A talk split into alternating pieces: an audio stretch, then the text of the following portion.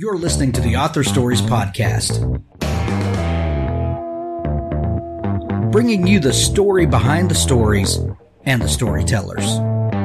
Margaret White, Terry Brooks, Sheena Kamal, Matthew Quick, JT Ellison, Walt D. Williams, Brad Ford, Cory Doctorow, Brandon Sanderson, Robin Mock, Ernest Cline, Jim Butcher, Sherwin Harris. Visit hankgarner.com for archives of all the shows. Today's guest is Well, thanks for joining me again for the Author Stories podcast, where I bring you the story behind the stories and the storytellers. Today, I'm super excited to have Halley Sutton on the show with me today. She has an amazing debut novel. It's called The Lady Upstairs. And if you are a thriller lover or crime fiction lover or noir lover like I am, this is a must have for your fall reading list. And it needs to be beside your bed and it needs to be the last thing that you read every night until you finish this book. Um, welcome to the show, Halley. Thank you so much for having me. I'm so excited to be here. I'm excited to have you. Um, Hallie, for the last 1,000 episodes, we have began with the same question. And that question is What is your first memory of wanting to be a writer or storyteller? That is a really good question. So, when I was a kid, my parents had a job where they would travel across the United States um, doing math workshops for teachers. And so I would travel with them a lot. And so I could be a little lonely on the road um, as a kid. So books were really kind of like my best friends. Characters felt very, very real to me. So I think the moment I knew I was destined to be a writer was when I was writing letters to my favorite character, Sally Lockhart of the Philip Pullman Ruby in the Smoke series and uh, I was telling her about my life because she was so real to me that I wanted her to see me as a real person. And I, you know, I knew she was fictional. We weren't, I wasn't like delusional, but it just, I wanted to connect with her in the way that um, she was connecting with me. And so I think that was kind of the first pretty, pretty good inkling that this was where I was headed. that's uh, that's amazing. Um, that a character has that sort of impact on you that that you um, you know, are all in. And, and like you said, not that you're delusional, but the, these characters do become larger than life to us. Um, mm-hmm. Now, as as having coming from a family where your parents were were math teachers in in essence, and in in, in teaching people how to teach math. Um, did did any uh, did you get any encouragement from your parents? Did they recognize this thing in you and that you were a lover of words and stories? Oh, absolutely. And I think they were thrilled. You know, they're both big readers. So um, I think that's where my love of reading was first fostered was by my parents and how much they read and how much they read to me. Um, and so I think they were very, very excited to see that pop up in me early and definitely helped me nurture it. Did you inherit the analytical side from your parents? Sadly, no. me either. Don't feel bad. Oh man um did uh so uh, at what point did you realize that this was something that you wanted to do? I i, I understand your connection with stories and and that this was uh, a desire in you but when did it become a reality to you? Like this is something i could study and this is something that i could pursue. Yeah i would say pretty early um for my undergraduate, I studied creative writing at um, UC Santa Cruz. And so I knew that there were kind of these pathways to at least studying it in school. Um, I would say that it wasn't until um, probably my mid 20s that I really kind of made a decision for myself that like I what I wanted above all else was really just to write books and that I really did want to be published but either way what I wanted was to write books and that if that's I think that's a thing that a lot of us who are writers, you have this feeling of like, I'm going to write one day, but that one day you have to actually make it happen. So I would say it was somewhere around my early to mid 20s. I was like, this book is no book that I want to write is going to write itself. So I have to actually figure out how I'm going to write a book and figure out the path forward for that. So you uh, in your education, you pursued writing, you pursued creative writing. This was something, you know, a lot of people uh, feel like they have a book in them or, uh, you know, mm-hmm. more than that. And uh, they, they get, um, some people would say sidetracked with life. Um, you know, we, we follow different paths. Um, I, I call it gaining life experience, mm-hmm. you know, mm-hmm. through various means. Um, did uh, what what did you do up until that mid 20s point what were you doing to gain life experience You know, uh, I doing what I'm still doing, which is I actually work for a publishing company in my day job. Um, I when I first started, I was kind of in the editorial book side for higher education um, best practice books, uh, and now I work for um, now I work for higher education journals, so kind of sticking in that education vein. Um, but but I would say some of the life experience that I had to do, you know, I've tried to make travel a big part of my life. I think the more of the world that you can see and the more people you can see, all of that just makes you a better writer because it's a better understanding of what's possible, what's out there. And, and we're all just telling, uh, you know, different takes on the human condition. The, Right. You know, genre is just window dressing, uh, you Mhm. know, if you will. But we're we're telling stories about the human condition, and the more humans you can meet in different settings, the the, the better, the, wider your palette is going to be. Absolutely. So, uh, so Halley, what, uh, where did your love of noir come from? Um, and and and and then you know, what about the the idea of the femme fatale? Mhm. Um, because this has been a uh, has become a cliche in a lot of ways. Um, so, first off, where does your love of noir come from? My love of noir comes from, uh, you know, I've always loved noir film, um, especially kind of neo noir was my first kind of bridge into it. Seeing movies like Body Heat uh, is one of my favorite movies of all time. Chinatown, um, and then I think that there's so much you know when i when i've been talking about this book there's a lot of people in my life or people i know who are like i don't really know what noir is. But the fact of the matter is noir kind of has seeped into so many different things that you're actually probably very familiar with it even if you're not familiar with the genre specifically even if you can't rattle off your favorite you know raymond chandler novel or your favorite screenplay. Um but just that kind of uh, dark aesthetic and that kind of rhythm to things that has seeped into a bunch of different things whether it's jessica jones or you know a bunch of more contemporary uh contemporary film and tv and books even. Um so my love of that was fostered pretty early. And then in terms of the femme fatale you know that was kind of felt like um the core of the story a little bit, which was that I had this idea for this strong female character and I had her voice in my head pretty early, which is my main character, Jo, who works for the agency for the lady upstairs, blackmailing these kind of bad, terrible men. Um, and Which is an awesome twist, by the way. Thank you. Um, and so I wanted to, so I had this strong voice in my head and I needed a story for her to go into. And when I moved to Los Angeles, I was like, oh, you know, Los Angeles has this long, like, very deep history with both noir film and TV shows and uh, literature. And so it seemed to me like a really natural entry point, both for me to understand the city and then also for the novel. And when I thought of that, I thought about what if you took like you said the the femme fatale character is kind of this cliche and this kind of well-known trope and she's like the most fabulous part of every noir film there's ever been. She's got the best lines she's got the best wardrobe she's often a huge draw for this genre but she's also kind of this stock character and so i wanted to take her and make her someone very real and i also wanted to make the work that she did very real. Like you, the femme fatale traditionally is kind of this you know character who symbolizes dangerous desire or this you know if you're if you're going to the like anthropological roots of it it's this projection of uh, male fear post world war ii when women are entering the workforce and have more agency and that's kind of when she pops up as this really dangerous character. But i wanted her to be like actually dangerous like pragmatically dangerous. Like if she had a business card it would say I destroy men. And so that kind of piece of it was the other missing piece of the book where once I had those things kind of together, that was how I how I had a plot. You know when you when you mention the the things that uh that we experience with the femme fatale and we understand that when she shows up her character arc and her plot arc it, we kind of know where this is going.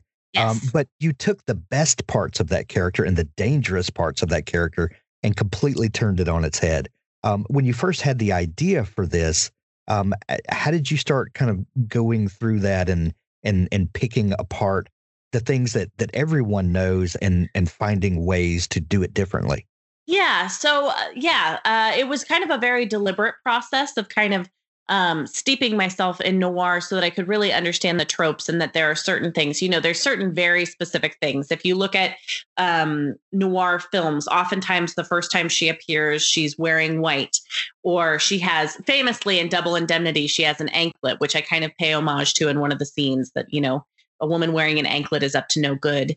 And um, I wanted to take some of these very like literal markers of noir and find ways to incorporate them, but also incorporate them in a way that like Jo is in on the joke. You know, she kind of she knows what she's doing and she knows that she's creating this illusion that isn't necessarily who she is underneath, but she's playing this role of the femme fatale, but it's it's the blurred lines between when does the role become real, you know? When does when does what you do every day become who you are?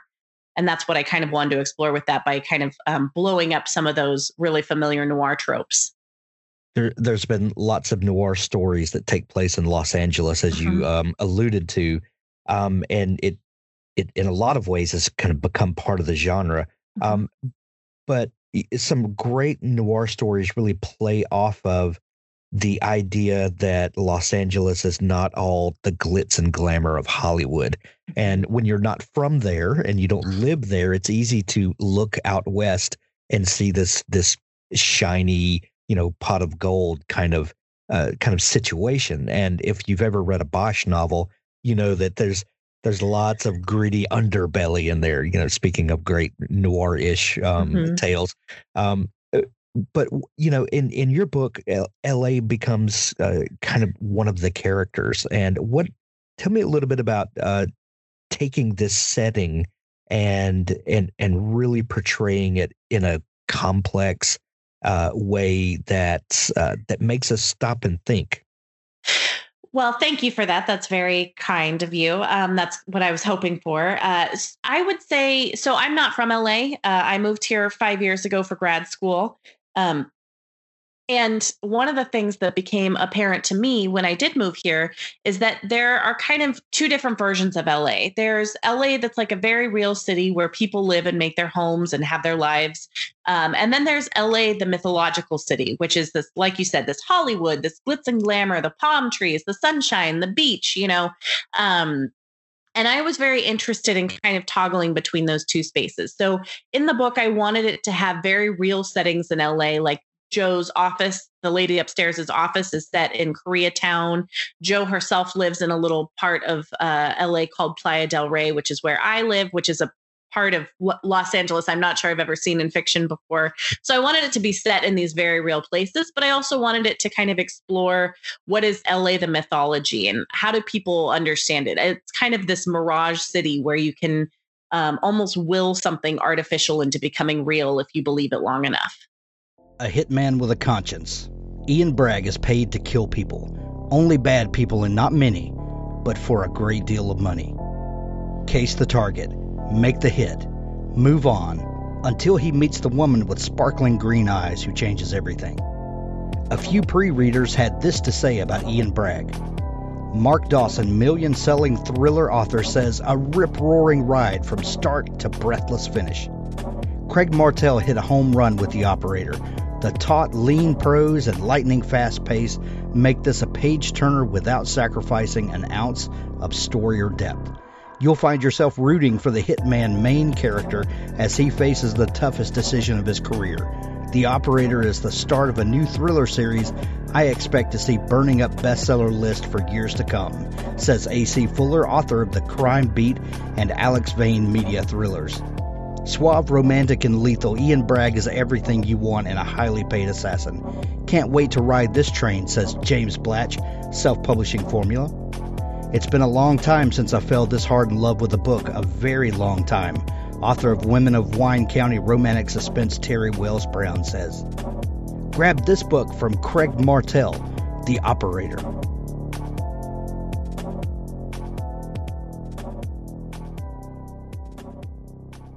Both Barrels Publishing is the brainchild of successful indie author James P. Sumner.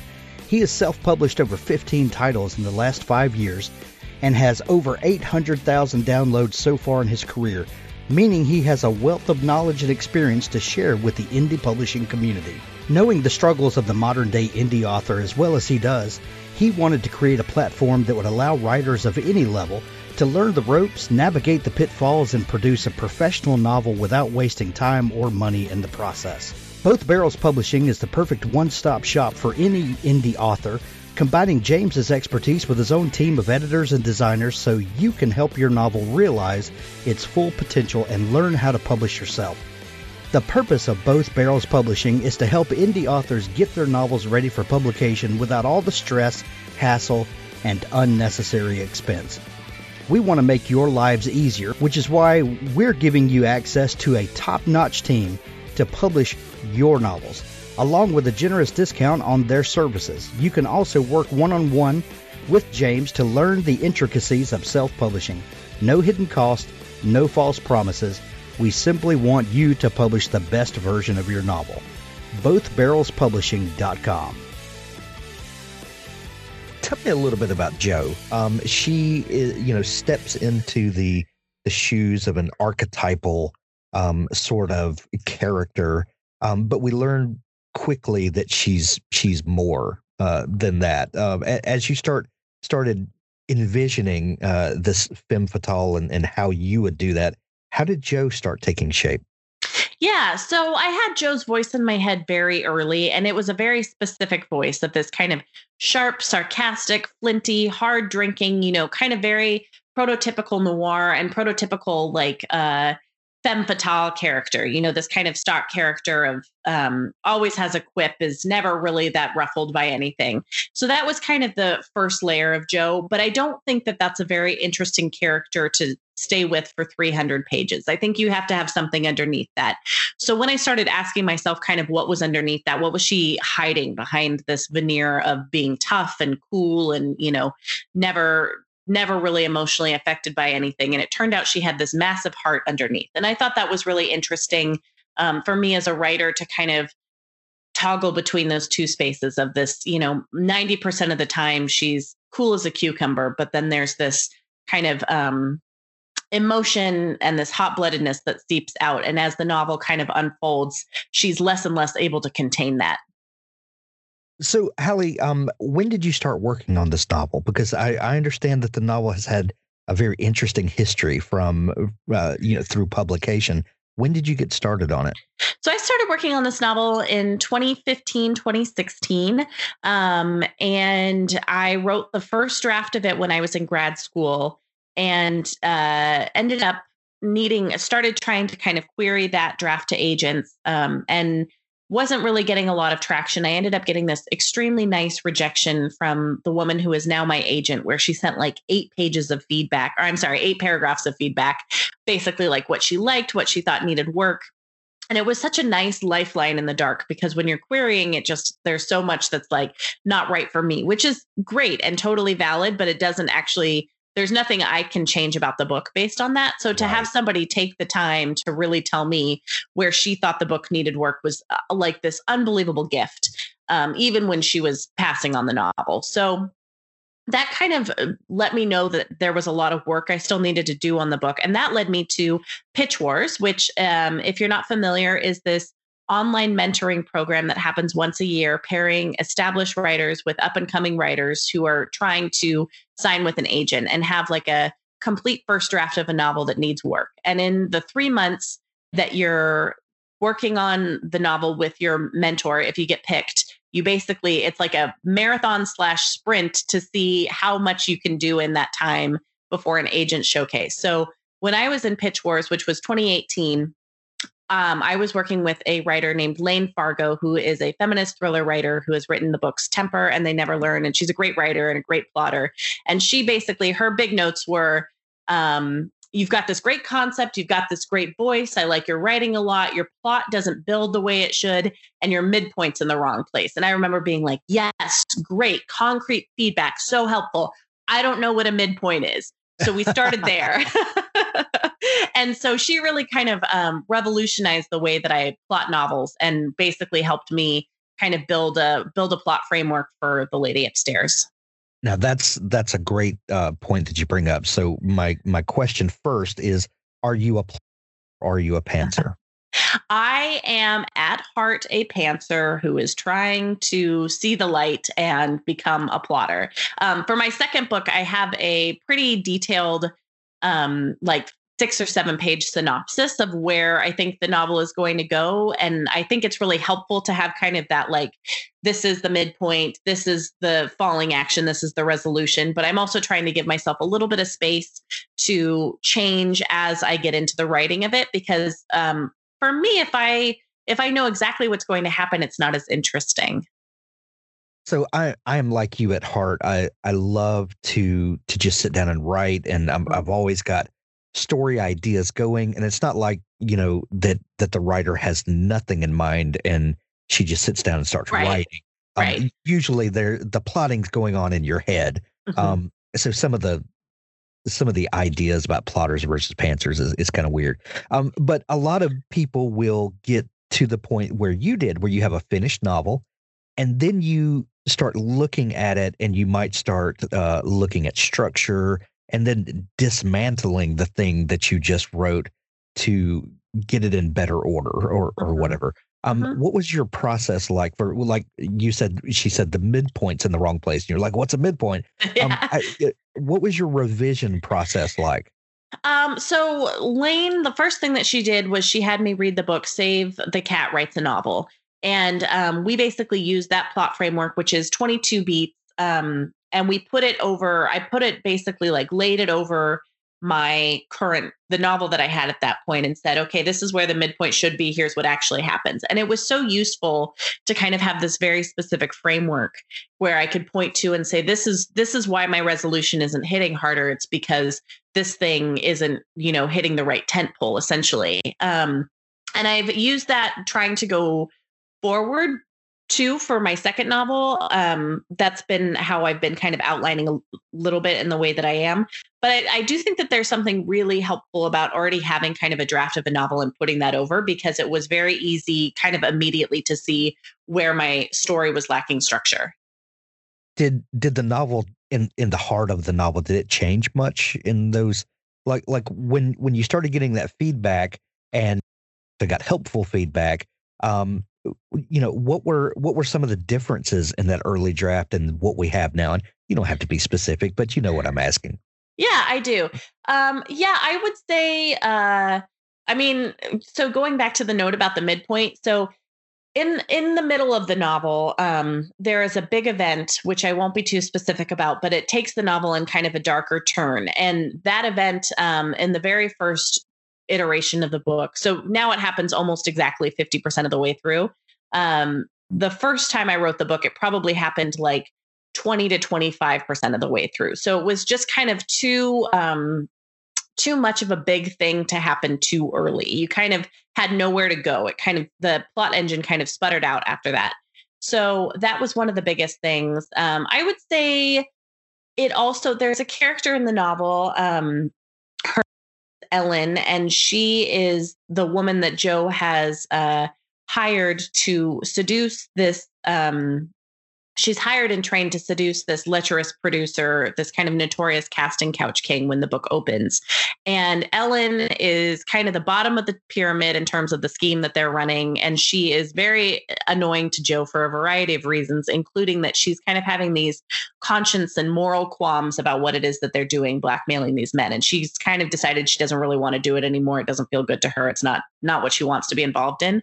And um her role in the novel got really expanded in in the revision and now she's actually one of my favorite characters and partially because she's seen through Jo's eyes and Jo just finds her very irritating which was really fun to write for me. Um, but I I do think that it it's a stronger book because Ellen's in it more. So we we've kind of talked around this for a minute but um so what jo and and her group um do is they they target men that are that are not good people eh, but then they do worse things to them um wh- Mhm. where did this idea come from of of kind of this underground um you know payback system Yeah, I mean, I think it really did come from the idea of the femme fatale a little bit. This like man eating, life destroying woman who has this power to really take down men, which you know, is a very figurative character in a lot of noir. I mean, the actions that she causes, like take Double Indemnity, for example, where she's kind of driving the action towards killing her husband. Spoiler alert for a book that's 70 years old. Um, but she, I wanted it to be uh, something that was not just that she, not just that she was um, this kind of bystander or an accomplice or that she was the mastermind behind it, but that this was actually what she did. So that idea came from essentially noir. And then some of the research that I did around that was uh, about kind of sex work, because that's essentially what they're engaging in. And then also, I found this really interesting agency in China where if a woman suspects that her husband is being unfaithful, she can hire this agency who will find out if it's true. And if it is true, they will find some basically distraction for the woman that the husband is spending time with, whether that's a different boyfriend or a job in a different city or you know a hobby that consumes all of her time they find a way to basically um, remove that woman from the equation without it being as that removed from the equation sounds like mafia speak for you know like right. we bumped her off but like they basically find a way to distract her. And that's not you know necessarily exactly what my characters are doing but that agency in particular felt like it had a lot in common kind of with that sort of like underground work. And so um, that was something that i kind of looked to as an example of a way that something like this might function in the world.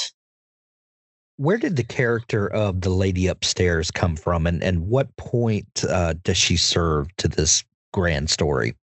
Um, she kind of came from I wanted to it's the the organization the lady upstairs runs is kind of like a multi-level marketing scheme and a little bit um, but it's also a little bit like uh, the mafia kind of um, and i have long loved you know mafia narratives uh, godfather goodfellas all the all the classics but i wanted to make the kind of the crime boss at the top a woman and i wanted her to um, be kind of shrouded in mystery and have created this kind of separate identity for herself this the lady as the lady upstairs. And when the book opens jo doesn't know who it is. She has a few theories.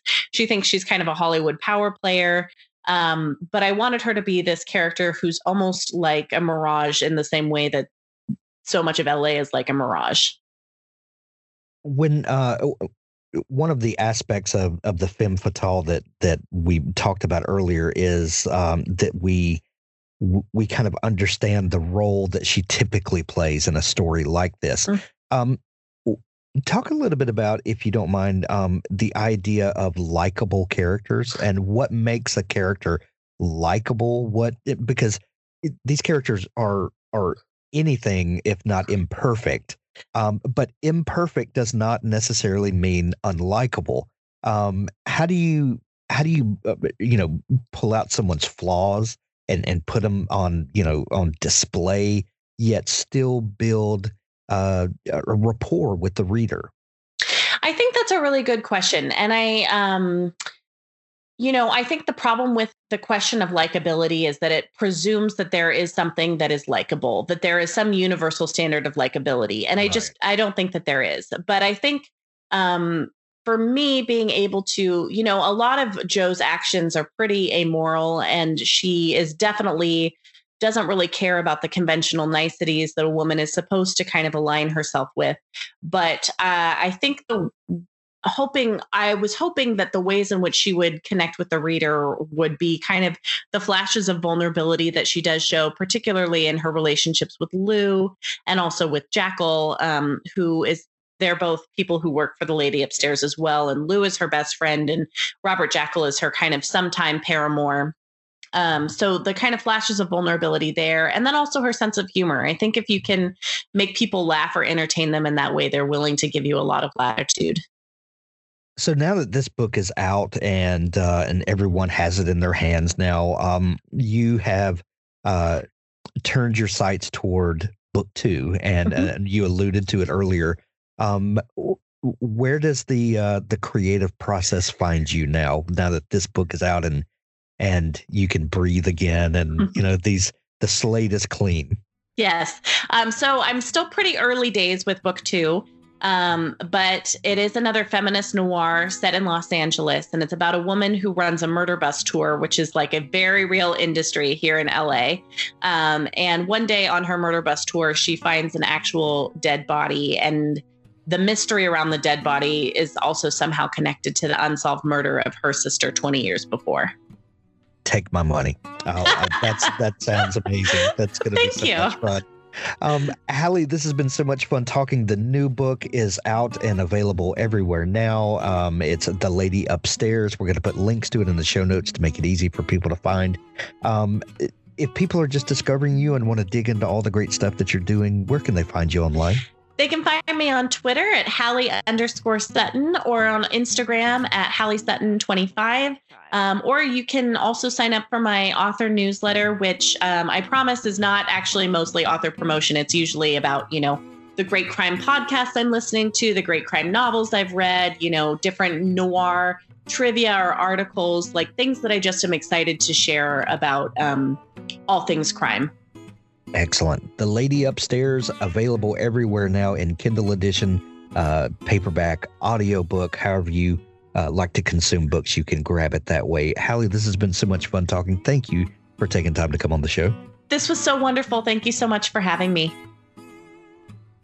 On an isolated human planet called Phoenix, outside the Galactic Gate Network, a royal empire teeters on the brink of revolution.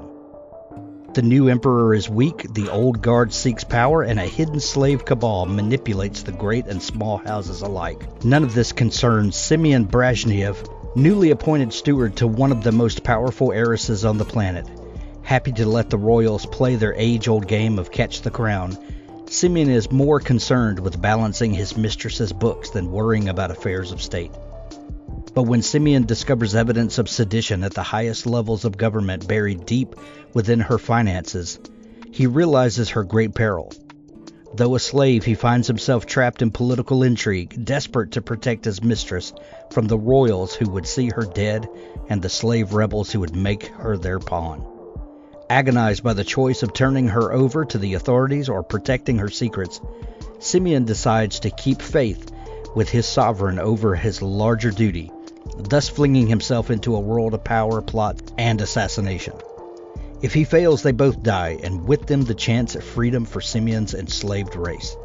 Set in the Salvage title universe, Salvage Mind is the first of three novels in a new breakout series. Available in ebook format and paperback, grab your copy today. Salvage Mind by David Allen Jones. Bone Thief, John Driscoll, Book 1 by Thomas O'Callaghan. A sociopathic killer is using the internet to lure seemingly random women to their gruesome deaths in New York City. During his heinous murder spree, this madman is extracting the bones of his victims. His sheer brutality has the residents of the Big Apple in panic mode. Who is this twisted psycho who's abducted a housewife in broad daylight only to dispose of her lifeless body alongside a lake in Prospect Park, nailed the boneless remains of a nameless drifter to the underside of a boardwalk at Rockaway Beach, allowed the gutted corpse of a single parent to wash ashore under the Brooklyn Bridge, and has had the audacity to leave the desecrated body of the Magnolia Tea heiress rotting atop trash at one of the city's sanitation dumps. NYPD's top cop, homicide commander John W. Driscoll, has never witnessed such savagery. Hammered daily by the district attorney, the mayor, and the police commissioner, the lieutenant, who's battling his own inner demons, must use every resource available to put an end to the killings. In a race against time, Driscoll, aided by Sergeant Allegante and Detective Cedric Tomlinson, sets out on a roller coaster of an investigation to first identify the villainous fiend and then put an end to his butchering. Grab Bone Thief by Thomas O'Callaghan